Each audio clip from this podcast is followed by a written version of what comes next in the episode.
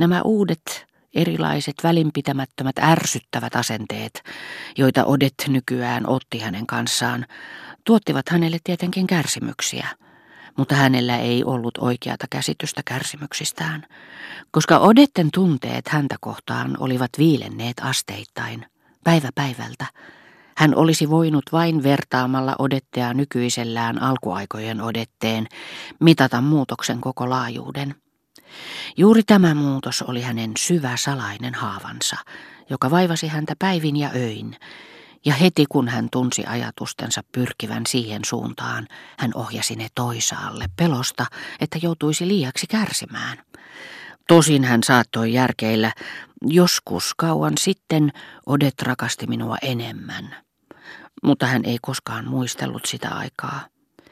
Ja niin kuin hänen työhuoneessaan lipasto, jota hän taiten vältti katsomasta, jonka hän kiersi kaukaa tullen ja mennen, koska yhteen sen laatikoista oli suljettu krysanteemi, jonka Odet oli ojentanut hänelle sinä iltana, kun hän saattoi tätä ensimmäistä kertaa. Kirjeet, joissa luki, kumpa olisitte unohtanut sydämennekin, sillä sitä en olisikaan antanut takaisin. Ja milloin vain tarvitsettekin minua yöllä tai päivällä, niin kutsukaa minua ja olen käytettävissänne niin hänessä itsessäänkin oli alue, jota hän ei koskaan antanut ajatustensa lähestyä, vaan pani ne tarvittaessa kulkemaan pitkien järkeilyjen kiertoteitä, jotta ne pysyttelisivät sopivan välimatkan päässä. Siinä asusti onnellisten aikojen muisto. Mutta nämä Ylen pikkutarkat varokeinot pettivät eräänä iltana hänen ollessaan vierailulla – se tapahtui Markiisitar de Saint-Verten luona viimeisessä sen vuoden musiikkiilloista, joissa esiintyvät taiteilijat tällä oli tapana jälkeenpäin kiinnittää hyvän tekeväisyyskonsertteihinsa.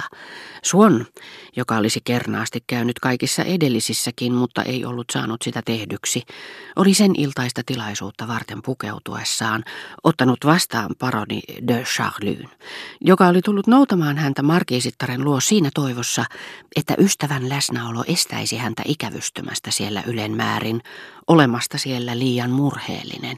Mutta Suon oli vastannut, ette arvaakaan, miten mielelläni nauttisin seurastanne, mutta jos kävisitte katsomassa Odettea, se ilahduttaisi minua enemmän kuin mikään muu. Teillä on häneen niin tavattoman edullinen vaikutus. En uskoisi hänen käyvän missään tänä iltana ennen kuin lähtee entisen ompelijattarensa luo, ja hän olisi varmaan kovin tyytyväinen, jos te saattaisitte hänet sinne. Käykää ainakin tapaamassa häntä sitä ennen. Yrittäkää hauskuttaa häntä ja puhua hänelle vähän järkeä. Olisi mukava, jos voisitte keksiä huomiseksi jotakin mieluista ajanvietettä, johon voisimme osallistua kaikki kolme.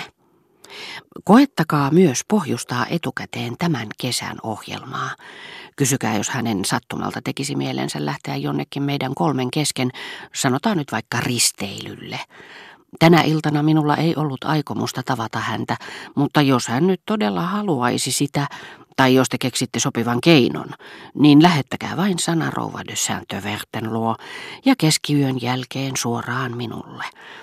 Kiitos kaikesta, minkä te teette puolestani. Minä olen aina pitänyt teistä. Paroni lupasi tehdä toivotun vieraskäynnin saatettuaan ensin Suonnin sääntövertien palatsin ulkoovelle asti, minne tämä saapui täysin rauhoittuneena, ajatellessaan, että herra de Charlie viettäisi iltaa Ryyla Peruusilla, mutta samalla synkkämielisen välinpitämättömänä vähätellen kaikkea, mikä ei koskenut odettea, ja eritoten seuraelämää, johon nimenomaan tästä syystä tarttui tahdosta vapautuneen, omana itsenäisenä itsenään esiintyvän ilmiön viehätysvoimaa. Kohta vaunuista laskeuduttuaan Swan pani mielihyvin merkille Balzakin tiikereiden manttelinperijät, lakeijat, ikään kuin näyttämöllä siinä mielivaltaisessa pereelämän tiivistelmässä, jollaisia suurten talojen valtiattaret ottavat tarjotakseen vierailleen juhlapäivinä ja pyrkivät siinä sekä pukujen että lavastusten aitouteen. Aivan eturintamassa nuo ajomatkojen tavanomaiset seuralaiset, hattu päässä ja saappaat jalassa, pysyttelivät ulkosalla palatsin julkisivulta lähtien aina puistokadulle saakka. Tai sitten tallien edustalla niin kuin puutarhurit, jotka olisi pantu seisomaan kukin kukkapenkkinsä päähän. Erityinen taipumus, joka oli aina saanut Suonnin etsimään yhtäläisyyksiä elävien ihmisten ja museoissa riippuvien taulujen välillä, oli hänelle jatkuvasti luonteenomainen, mutta se nosti nyt päätään säännöllisemmin, ja hänen havaintojensa kenttä oli laajentunut.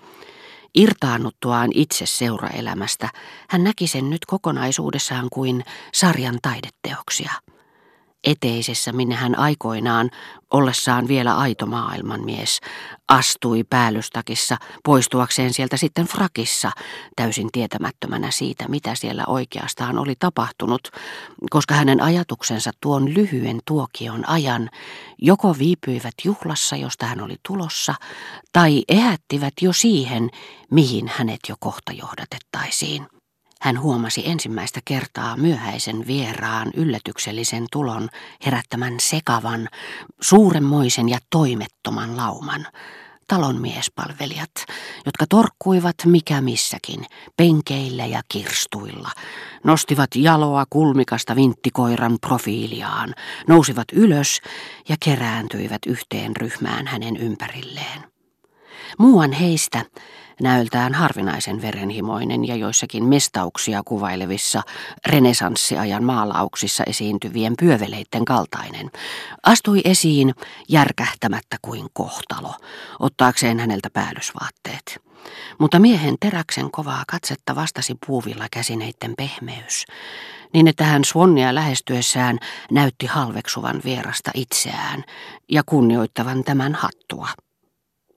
Hän tarttui siihen huolella, jonka juuri sopivan kokoinen käsine sai tuntumaan säntillisyydeltä ja hellyydellä, joka tuossa väkevässä ruhossa vaikutti suorastaan liikuttavalta.